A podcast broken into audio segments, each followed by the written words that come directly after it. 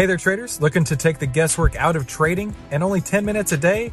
Then you need to head on over to AIStockTradingSystem.com right now, where you can get our five step system to take the guesswork out of trading in only 10 minutes per day. And the only place to get that is at AIStockTradingSystem.com. That's AIStockTradingSystem.com. And part part of this game is surviving that game, uh, is surviving until your strategy works, until you can see those string of winners, um, and that's something that a lot of people don't realize is is while you're learning, especially, that's extremely important. Is just to survive. This is the How to Trade Stocks Options podcast, brought to you by 10MinuteStockTrader.com, where we cover finance, stocks, options, entrepreneurship, education, and money. And here's your host, voted one of the top 100 people in finance, Christopher Uhl. Today's episode is produced in partnership with FinClub.ai. Trade with confidence and leverage the power of artificial intelligence in your trading starting today. Go to FinClub.ai to get two free weeks of AI stock picks and save 15% when you use the code SAVE15. That's at finclub.ai. Hey, make sure you subscribe and hit the bell so you'll be notified every time we give you more tools, tips, and tricks to help you trade faster and trade smarter every single week. Hey there, traders. Welcome back to today's podcast. Today we have a special guest online, Matthew Timpane. He is the senior market strategist at Schaeffer's Investment Research and a super smart guy. I'm, I'm really excited to have him on today and, and uh, to learn from him. Matt, thank you so much for coming on. Thanks for having me on, Chris. Yeah, no problem, man. It's uh, it's a crazy world out there right now. I mean, uh, we we here in uh, Texas have been uh, opening the doors uh, with uh, with the virus, and we're uh, we're in July now. And I was just telling Matt before the the show started, you know, things are just they're absolutely crazy. And one of the things that's just blowing my mind is in Texas we had about 700 cases a day of the virus in March or so, and we were on total lockdown. Everything was just shut down. Nobody's going anywhere. Now we're in July. Six Flags is open. All the restaurants and bars and everything else are open. And uh, now we're seeing about uh, 8,000 cases a day. So, you know, 10 to 20 times as much as it was a few months ago when they shut the whole world down here. And uh, now we're open for business. So I don't know what's going on out there, Matt. Tell me, tell me what's the deal, man? What are we going to do? Uh, well, I mean, I, I think it's uh, overall it's a, probably a pretty complex and tough decision. Um, obviously, there's two factors. You you want to focus on life, and you want to focus on uh, also not destroying the economy uh, is one factor. So I, I get or is another factor. So I guess what they're looking at is they're trying to thread a needle. Uh, it's obviously not working well. Uh, we're seeing surges going on. Um, we do see the new mask requirement, uh, you know, like you do have out in Texas and in California, and, and hopefully that will help spread the, you know, or help decrease the spread of the virus. Um, I'm not a virologist at all, but uh, I think we know that that does work a little bit. Um, I know where we are, we're seeing surging as well. Uh, there is more restrictions on things. Uh, some restaurants are being closed if they are uh, known to have uh, been spreading any of the virus or anything like that. Um, as we're talking about, like you said, Six Flags were open. Our we have some theme parks open, but they're running more at a limited capacity and on a reservation basis. Uh, so I think you know taking the appropriate measures uh, while maintaining the economy as you can is probably the right way to go about it. Uh, but fully reopening is probably a very difficult thing to do right about now, uh, and it's something that you got to think about not only uh, your community. Um, yeah, it's it, it's a it's a crazy world out there right now. So so what are you guys doing over at Schaeffer's Investment Research to to try and work around this? So some of the things uh, what we're doing is we have been working from home for the most part since the beginning of March. Uh, a lot of us started going home at the end of February, um, but I, I, made it to like the beginning of March. So we've been trading from home, uh, doing our work from home. As you can see, I'm at home right now. Uh, we did start going into the office a little bit here in June uh, when the governor issued you could open back up. But we're doing it on a very controlled, limited basis. Not everybody's in on the same day. Uh, when we're in, we're wearing masks. Uh, we're trying to do that just so that we have some people on the floor. Uh, you know, it does help for communication purposes as a business. Um, but we also respect and want to make sure that everybody at our company is safe. Mm-hmm. Um, so that's that's one of the big factors. So you know everything is is done up to high standards. You know, I mean, we have cleaning materials all over the place. You know, you're required to wear the masks in the building, uh, and uh, you, are just you're trying to do the best things you can. Uh, but we're also trying to put out great content uh, and uh, capitalize on opportunities during these market uh, environments. something that we've been able to actually do fairly successfully during this vol- volatile periods of time on the downside and upside. So it's been an interesting time, and it's also been some interesting content that we've been able to put out there. Yeah, absolutely. And and on that market volatility, man, this has been, you know, 2020 is going to be one of those years where people just want to forget about it. And I know so many people when it was uh, late February or so, everything was just falling apart. So many people are like, "All right, I'm getting out of the stock market, never going to do anything about it again." Little did I know, like two months later, it would be at that point or greater, right? Yeah. Yeah, like the Nasdaq setting new all time highs, uh, gold setting new highs, and it's like, you know, who would have thought? You know, we have uh, this global pandemic going on, literally outside, and we're we're setting new highs. Who? I mean, it's crazy to think about. I, I, I, don't think anybody really thought that. I think a lot of people thought we are going to be on a, more of an L shape or a U shape type of recovery, and we could still be more on that U shaped recovery within the economy. Uh, I think a lot of people didn't realize how fast the Fed would act um, by providing yeah. liquidity to the markets. So I think that was something that kind of caught people off basis. Where Jerome Powell's, uh, you know, he was an operator and an investor his whole life. Um, you know, in private equity uh, with the Carlyle Group, his own uh, private equity funds, things like that previously. So they acted quickly so that they didn't see another crisis. So I think that easy money obviously helped prop up the markets uh, you know, um, and, and, prevent uh, further deterioration, and it eased people's concerns. Um, so the the market and the economy have definitely, I would view at this point in time, have decoupled. Uh, a lot of times they are in lockstep. They, you need to know that they are different, though. Uh, that's the one thing a lot of people kind of get wrong is they're not the same. One's forward looking, one's currently what's happening most of the time. Um, but you know, they at this point in time there is decoupling. We've seen it before uh, in other recessions as well, and and I just think that's kind of where we are now. You know, we could still have more volatile uh, bouts going ahead. Uh, definitely don't deny that with all the uncertainty. Um, but you know, that's that's factor as a trader that you need the real. Sometimes you may think everything's going horribly in the economy, and uh, things could be quite different in the market itself. Yeah, yeah, without a doubt. I mean, uh, I, I, certainly never expected it to be this fast of a uh, stock market recovery, at least. But you know, I could see there's a lot of. You know, I was just talking to uh, to my parents the other day. They're they're 70ish, and um, I certainly wouldn't want to give them the virus because I mean they would definitely be the first ones to go for sure. But you know, talking to them, it's it's crazy to think where we are and you know we're i mean they've never seen anything like this in their lifetime mm-hmm. um, but also like there's going to be ripple effects that we don't even know what they are yet like movie theaters um, you know the one that i'm very concerned about i'm i'm if i knew how to be short corporate real estate i would be short um, commercial real estate i should say yeah because you've got so many people that you just trained for multiple months to be proficient to work from home they don't want to go back. They don't want to sit in traffic. They don't want to sit and and and uh, sit in an office when they could sit in their pajamas, right, yes. at home doing all their work. And they've already proven they can do it. I can absolutely see commercial real estate tanking because now you had a company that could house, or you had a building that could house 500 people. 400 people that work there don't want to go back and they've proven they don't have to. So they're going to put up a fight to say, I can work from home. I want to stay home. And then you're going to say, well, we don't need a building for 500 people. We need to downsize.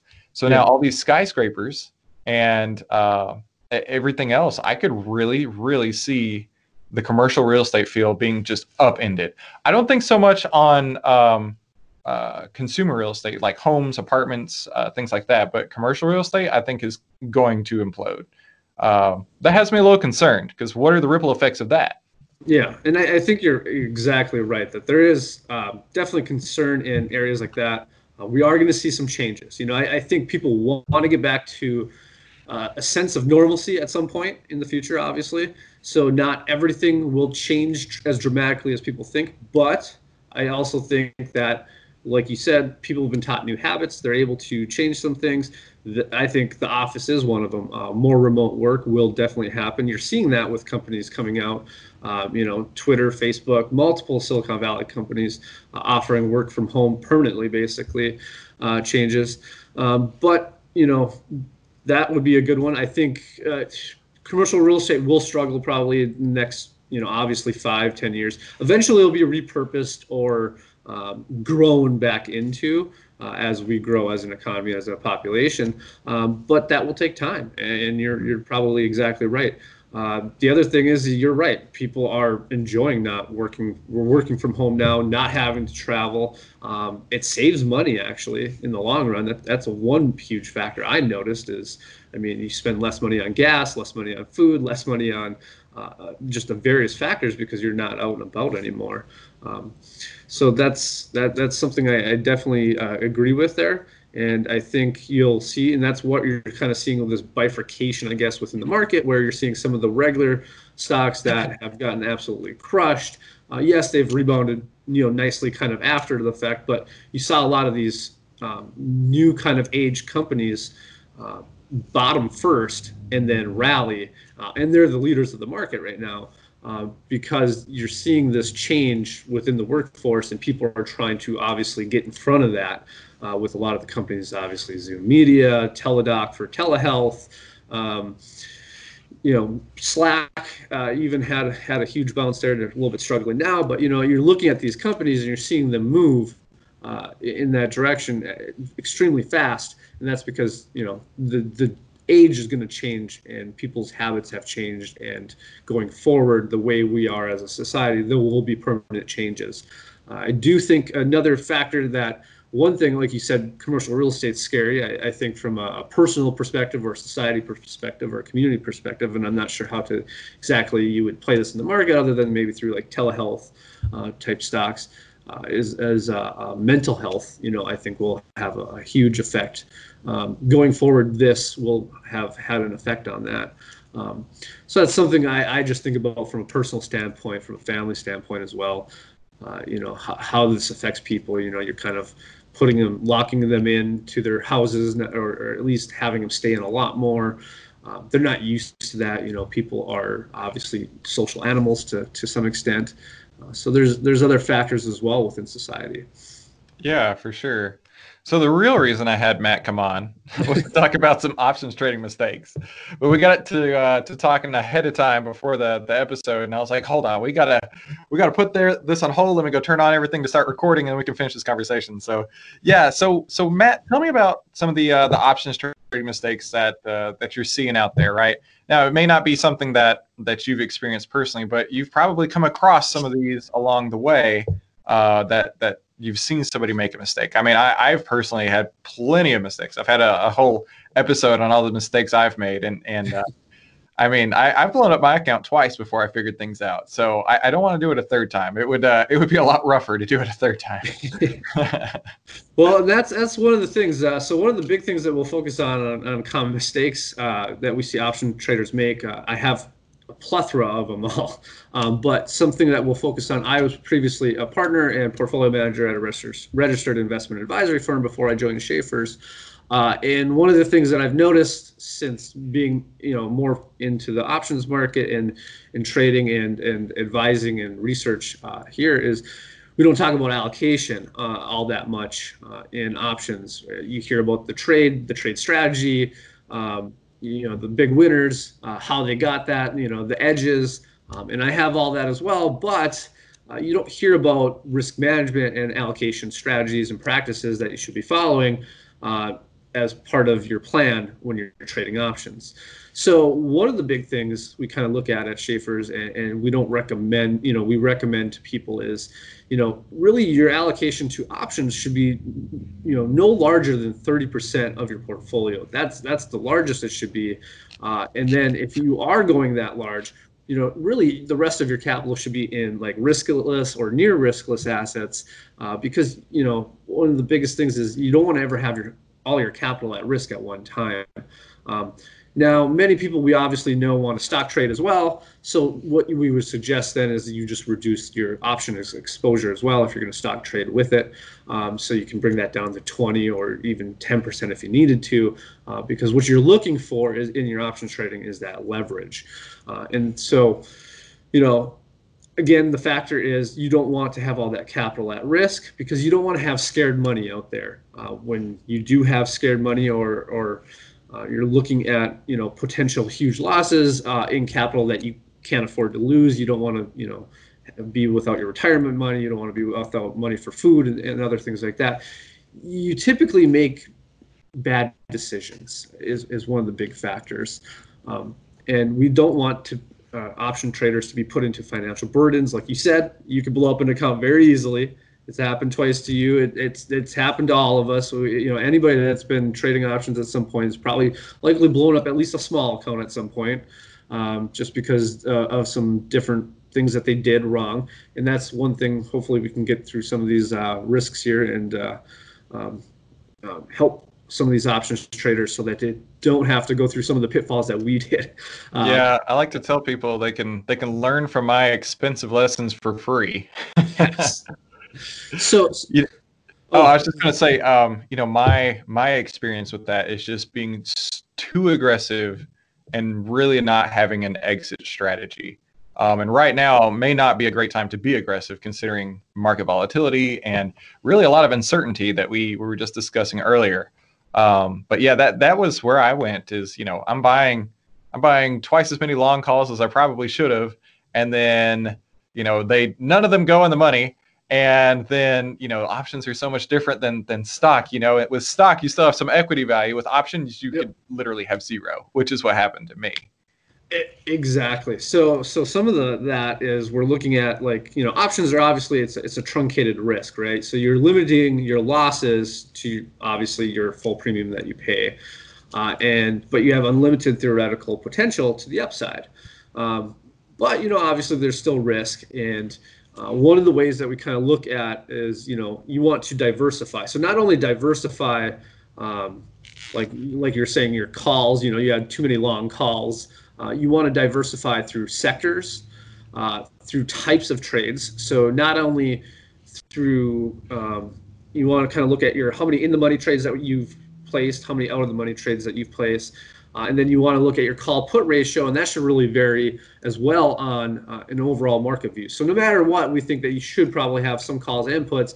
Things can turn at any moment, and it's a way to kind of de-risk that uh, leverage trade a little bit for you. Um, so though that's one factor when you're looking at it from an overall portfolio perspective. I think you should be looking at is is the way that you diversify. Again, through sectors, types of trades, that means shorter term expiration trades to longer term expiration trades. So uh, in the money the out of the money, and uh, the way that you have your call put ratio uh, is kind of determined on your overall market view. Yeah, that makes a lot of sense. So let me ask you a question real quick. You know, mm-hmm. what's one thing you wish that you knew before you started trading?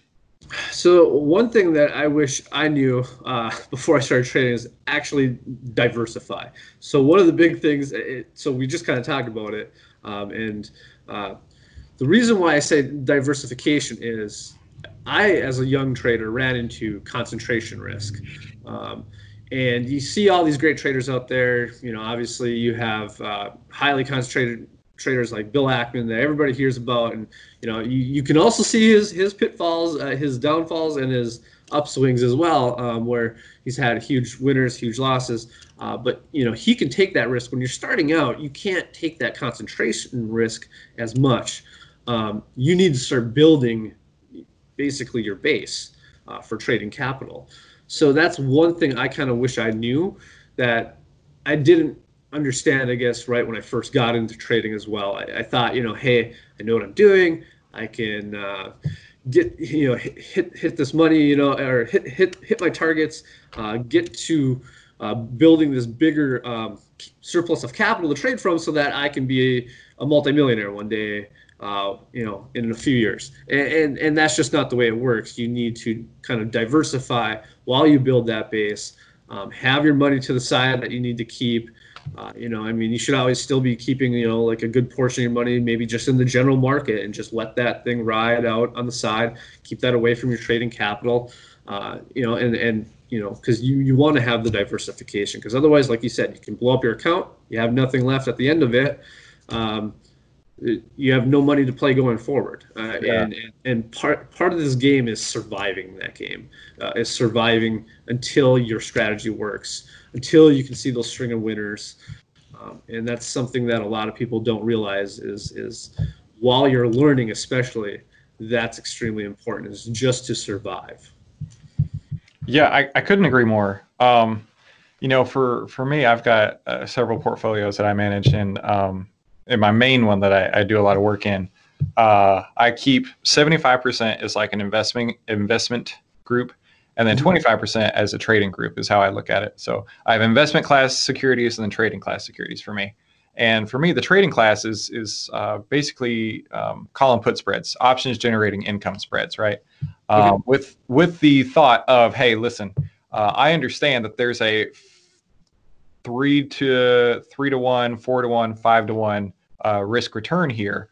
So if I'm going to make a hundred dollars on a trade, I'm not going to let a loser turn into a four hundred dollar loser on that trade. I'm going to cut the losses early because that was another thing that I. I mean, the first time I blew up my account was being you know too long calls, right?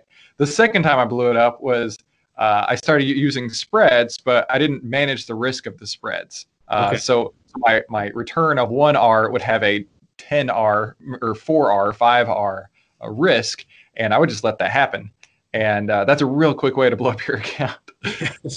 so, so for me, uh, you know, I like to. I only look at about ten different things for trading, uh, and and only the most liquid securities. But on my investment portfolio, uh, I really only look at a handful of things, and that I got this from the uh, All Weather Portfolio by Ray Dalio. Okay. Uh, I don't know if you're familiar with it, but yeah, it's like 30% stocks, uh, 40% long bonds, 15% short bonds, 7.5% commodities, and 7.5% gold. If you didn't write that down, rewind this 30 seconds, write that down. You're going to want to use that. Um, that's something that I use uh, whenever uh, I'm, I'm investing. And I, I actually, I take that one step further. So because like you, t- you hear a lot about people uh, just like holding forever, right? Their investments are going to hold forever. But why would you hold it forever if it's below the 50 day moving average? Why would you hold it forever if it's below the 200 day moving average? That that's that's not a strong stock. That's not a place to be. So I took the all weather portfolio one step further and I back tested it on a bunch of different moving averages and I found um, like the SPY, right? If it's above the 10 day moving average, I want to be in. It's a great place to be. If it's below, I don't want to be in it. And that's okay. I can just put it in cash otherwise. Yep. So that's how I manage my investment for portfolio is those allocations. And then I've, I have uh, different moving averages that I use as like my, my green light or red light. And then if okay. it's, if it's a red light, I just put it in cash. So that's how I do it. No, no, and I, I fully get that. Actually, that leads into uh, it, not exactly onto the allocation, but a common mistake that I also see is is a mistake, you know, that people make a, a failure of understanding the link between the win rate uh, and the average win and the average loss, right? So, you know, some of the best traders, obviously, in the world, um, you know, their average win rate is only roughly fifty percent but what they're doing is they're let they're cutting their losses quickly, like you said, and letting their winners ride. Um, you know, the one problem that we have when we're trading options is we have a couple of headwinds that come our way uh, when we're doing this. Uh, first, you know, uh, when you're a stock trader, you have essentially unlimited time for it to work out for you if you wanted to, right? Um, you, you, know, for that to become a winner. Whereas in an option, you have a limited time. Uh, a window of opportunity for that trade to be right. Uh, secondly, uh, we have obviously time decay working against us in options on that trying to be right. And it, as you approach expiration, it, in a nonlinear fashion, it decays. Uh, so the, the quicker, the closer you're getting to expiration, the faster it starts decaying. Uh, so there is multiple factors there that kind of uh, you have to learn, especially in options trading, that you're probably going to be uh, 35 to 45 percent uh, probability uh, uh, of win rate, um, and you need to understand and factor that in going forward. So we kind of look at it as um, you need to have your average wins be that much larger than your average losses. So we kind of like a general rule of thumb is we're always targeting 100% winners at the minimum. And then we're targeting hopefully having our stop loss around 35 40 percent. Mm-hmm. uh, that way we can be right you know 35 percent of the time and we can still be profitable uh, you know 35 to 40 percent of the time. We'll still be profitable uh, where others that are saying well i mean i got a 50 60 percent win win rate but you know what they're doing is they're taking profits very early at 30 percent 40 percent and then you know they're getting hit on their uh, losses sometimes at 50 percent. It's actually a losing strategy. So you may be even 50 or 60 percent win rate, but you're not your P&L is not profitable.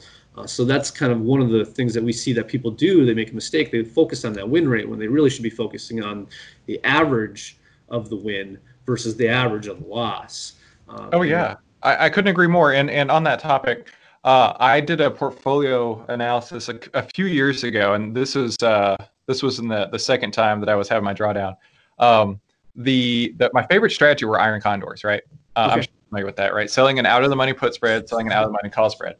And the thought behind it was, hey, this has an 80% win rate. It's going to be great. Right. But let's say, let's say, for example, you make $200 when you're right. That's the most you can make, but you could lose $800 every time you're wrong.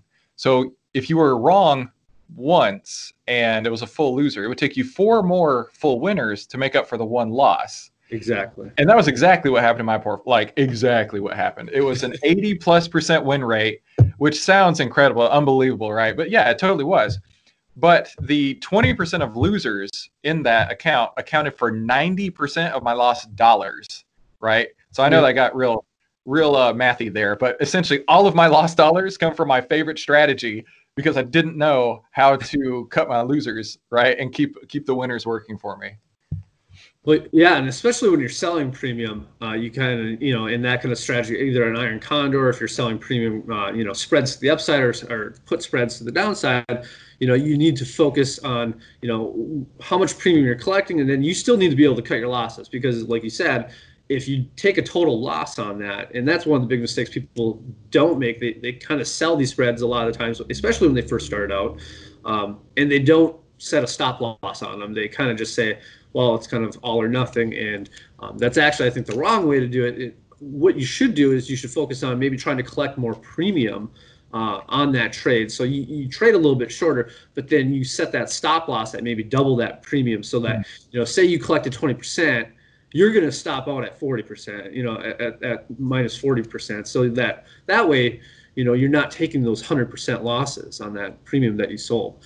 Um, that's oh, yeah. kind of one thing that we've kind of looked at that's helped when we, because we do also premium selling on top of long uh, uh, buying premium as, as well. So that's something that helps our strategy. Uh, obviously, you know, you start seeing a downturn like we saw in February, March, and you know, you kind of you know start getting blown out of some of those trades. That's that's a good strategy to have. Is it reduces that risk because if you think about it, how many of those spreads would have went to zero uh, in that situation? Right. And and so are you guys looking at like moving average crossovers or a moving average line in general as your your exit point or your stop loss, or are you using it solely based on the price of the options? Because there's two different things there. Oh, so that's a lot to unpack actually. So we do things. Uh, you know, obviously we're we try to. I like to keep things simple, but yet obviously when you're working the options market, it's still complex. Mm-hmm. Um, so we do a lot of quantified uh, you know a- analysts uh, work on certain securities and stocks we'll see things differently. You know like certain companies certain stocks will act react differently to moving averages things like that. Uh, so for like buy signals we'll notice that like maybe uh, just for example like this a gold miner stock right? It really likes to follow that 80 day moving average which is an odd moving average. People aren't really having their eyes on this thing. Um, and for some reason, you know, we look at it, we can pull like the last 10 signals, seven of those last 10 signals, uh, 70% of the time it has bounced there. You know, that's giving us a trading signal. Now, for exit strategies, what we're trying to do is we're trying to identify uh, areas of potential resistance. And then once we get up to that potential resistance area, we like to de-risk a trade as well at that point. Uh, so what we'll do a lot of times to our subscribers, we'll say, you know what, um, it's achieved 100% target or 200% target, whatever we're doing, depending on how risky the trade is, uh, take half of it off here, right? Um, and then as a trader, we'll usually kind of a lot of us will look at like you know a five or ten day. Uh, depending on time though as well if it's short term expiration yeah like a five or ten day it breaks that we're probably out of the trade right because there's a chance that it pulls back enough if we still have months left on the trade we may give it some slack right to run back especially if it's on the long premium side uh, um, buying premium side of, of the trade we'll maybe give some slack, even let it run down to like a 40 or 50 day and see if you know there's another potential leg higher. Maybe it's just consolidating, putting in like uh, as technical analysts, uh, myself, you know, a bull flag or you know a wedge type pattern, and it's just really just waiting for that next leg higher. Uh, so that's kind of how we look at it, but we, we do look at it as we want to de-risk uh, that trade, especially if we hit the initial targets, uh, and then you know, we can see if we can let convexity run. Really, is, is what we like like to say in the office and on the trading floors is let that run because as that delta has approached you know 90 to 100 at that point you know every dollar move in that stock is that much more powerful on those contracts now mm-hmm. yeah that makes a lot of sense so matt what other what other uh, mistakes did you want to to bring up today because this is uh, this has been a good uh, good conversation i like this all right. Uh, so um, now the next part of the allocation common mistake that we kind of see is uh, position sizing, right? So being in the options market, you're kind of in this fixed fractional bet system. Uh, and like I said, you're kind of letting, you want to let the power of convexity kind of work for you in a trade, you're letting it run. Uh, you're kind of doing the same thing when you're setting up your position sizing as well, right? So you start looking at you know you've already allocated you said hey okay i'm comfortable with 20% of my portfolio in options i'm going to do a little stock trading on the side i got uh, you know like you said maybe you're more all-weather type of strategy outside of that so you got some stocks you got some um, you know fixed income investments uh, some gold things like that you know more riskless or, or or less risky maybe some preferred shares but you're looking at that 20% you're saying how do i want to allocate these positions now uh, and we never recommend really anything more than 10% in an option type position.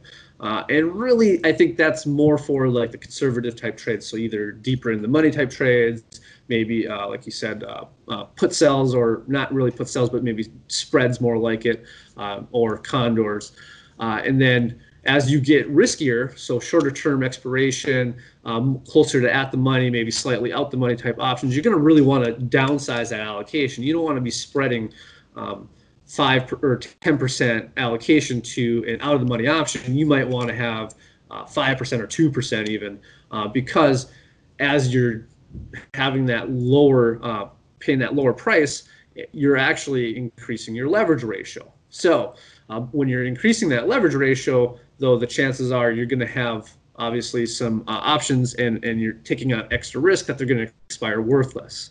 Um, that's just the nature of this game. So uh, you want to allocate less to those so that you can still stay in that game uh, and and keep going forward.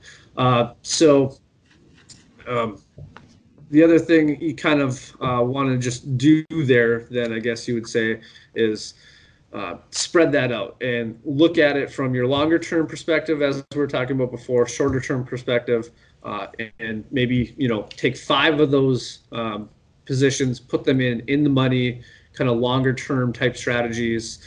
Uh, then you take that other half of that portfolio that you've allocated towards options, put them in riskier type trades, at the money, out of the money, uh, spread the wealth, diversify again, uh, and that way you kind of just stay in this game.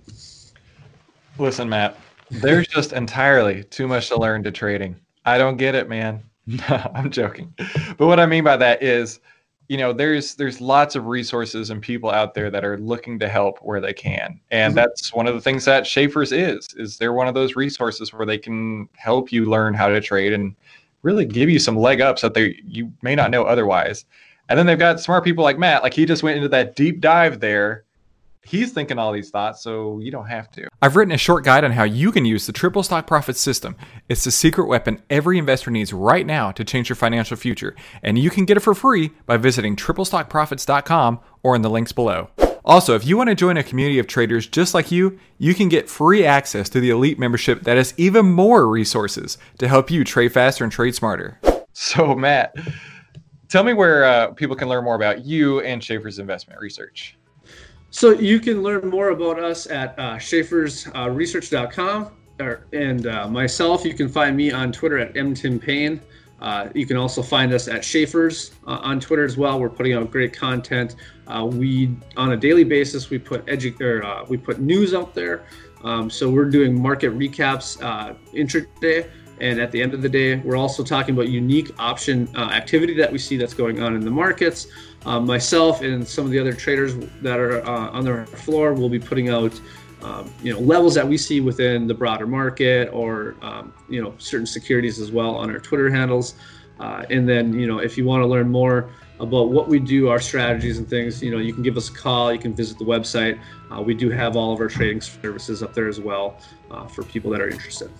Well, there you go. And uh, I certainly recommend you guys go in and check out Schaeffer's Investment Research. This has been a, a real pleasure. This is the second time I've had you on, Matt, and I, I definitely want to make sure that uh, I can get you on again in the future. Wonderful. It's, Anytime.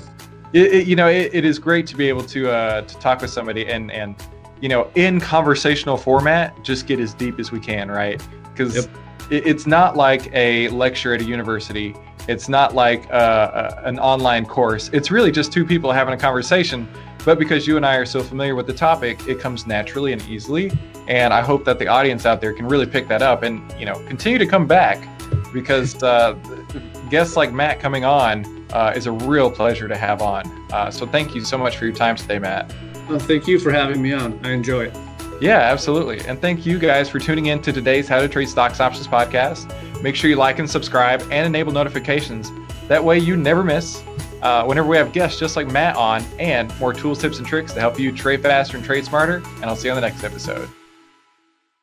10MinuteStockTrader.com content is for information and educational purposes only. It is not, nor is it intended to be, trading or investment advice or recommendation that any security, futures contract, options contract, transaction, or other financial instrument or strategy is suitable for any person. Trading securities can involve high risk and the potential for total loss of any funds invested. 10MinuteStockTrader.com and Christopher Uhl, through its content, financial programming, or otherwise, does not provide investment or financial advice or make investment recommendations. Investment information provided may not be suitable for all investors and is provided without respect to the individual investors and audience's financial sophistication, financial situation, investing time horizon, or risk tolerance. 10MinuteStockTrader.com and Christopher Uhl are not in the business of trading securities trades, nor does it direct client commodity accounts or give commodity trading advice tailored to any particular client situation or investment objectives. 10MinuteStockTrader.com and Christopher Uhl are not licensed financial advisors, registered investment advisors, or registered broker dealers. Stocks, options, futures, futures options, and other financial instruments not included here involve risk and are not suitable for all investors. You alone are responsible for making your investment and financial trading decisions and for evaluating the merits and risks associated with the use of any financial security and broker platform. For more information, please visit 10minutestocktrader.com slash legal. And thanks for stopping by.